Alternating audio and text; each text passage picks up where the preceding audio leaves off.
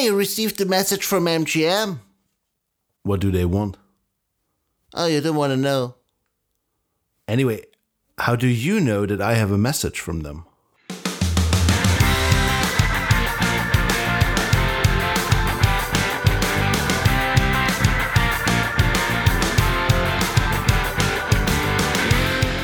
In today's episode, we talk about open source intelligence and I received a message from M G M. This is the InfoSec podcast with Sebastian and Eddy the InfoSec Frog!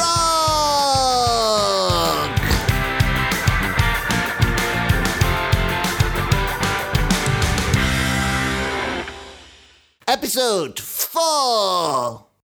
Hello and welcome. Today is the fourth of September. Hello, Eddy. Hello, and thanks for tuning in, which, by the way, is a great sentence to start a Teams meeting. Indeed. But let's start with our first topic. I, to be honest, I didn't want to talk about this again, but yeah, we really received an email from M G M. So just to give you a short summary what we are talking, what we were talking about uh, the last episodes. We went to DEF CON in Las Vegas, stayed at the M G M property, connected to their Wi-Fi, and we were able to communicate with all the other guests' devices. That's it. Yes, and then we reported it to the hotel management.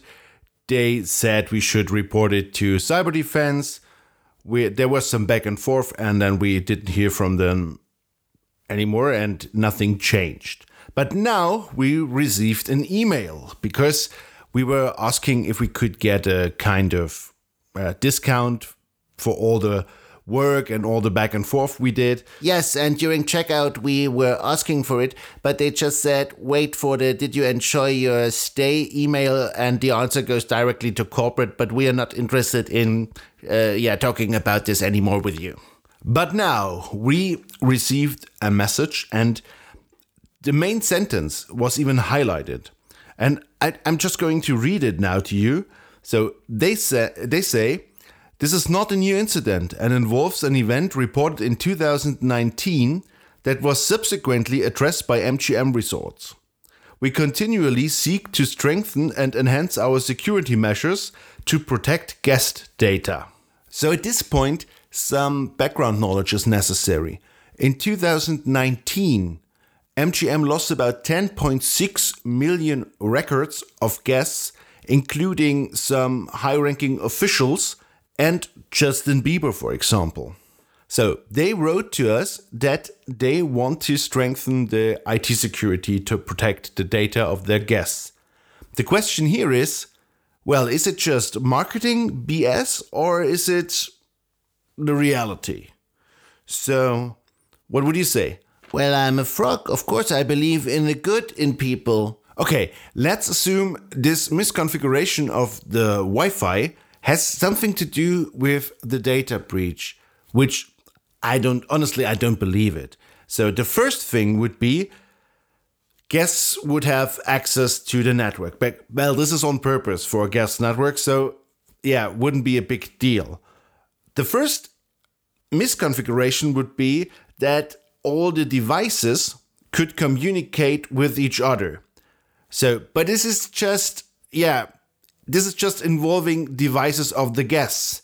So the next misconfiguration would be, and we talked about it in our hospital episode, that all the guest devices were also able to communicate with devices of M G M, which I honestly, I don't believe, because they should have some proper network segmentation in place. Yeah, but this can happen. We we went to a hotel in Helsinki, Finland, and there it was possible to communicate with the uh, printers and the computers at the front desk. So it happens, but maybe not M G M. And we found some resources that said, well, it was related to cloud resources. So there could be a scenario where some attackers could get access to the local network and then to the cloud sources, but I guess it's very unlikely. Oh, and the data, by the way, was sold on the darknet, but now you can get it for free. You just have to Google it. They said they already knew it since two thousand nineteen. But let's assume it was just marketing B S, what I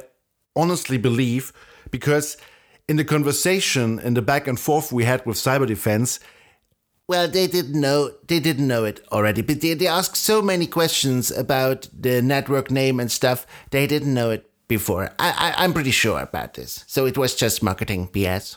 So basically, there are just three scenarios. The first one is, it was related to the attack of their cloud, and they didn't fix it. So, or they didn't fix it properly. The second one is, well, it was not related to the to this attack, but they realized it in the same year, or they discovered it, but they did not fix it. So also no point for Cyber Defense. Or the third scenario, my email was the first time they heard about it, but they don't want to give me any rewards or discount. Well, I could send them an email to get some clarification from your account. Anyway, our next topic is also about leaked data, breach data, private data. Eddy and I, we are involved now in the bug bounty program of the Deutsche Bank. And yeah, we, we had some findings, but uh, yeah, there were people who had this finding before us, so it didn't count.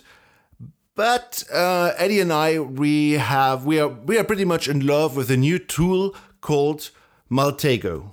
Oh yes, Maltego is a OSINT tool.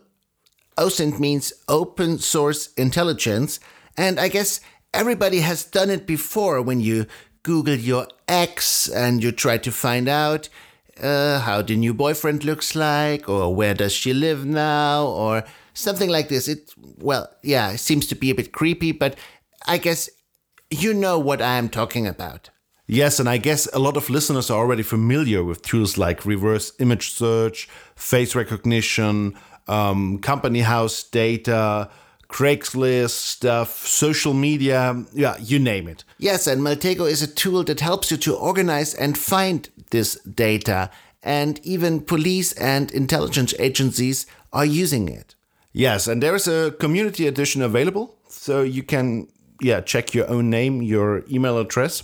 Yes, but maybe you ask yourself now, what can I do to hide some of my public data? And I, I would say there are, there are some tricks to maybe hide it on the on the on the surface. Yes, and the first thing you can do is Google yourself. Put your name in quotation marks and Google yourself, and all the data you don't want to see about yourself on the internet, go to the sources, your social media profile or wherever, and ask them to delete it or delete it yourself. Yes, and if this is not possible, then rename the stuff, or, yeah, try to make it more difficult to find things about you. And that's all for today. This was the InfoSec Podcast with Sebastian and Eddy the InfoSec Frog. We will be back on next Sunday. Stay safe. Follow us on Twitter, Eddy underscore InfoSec.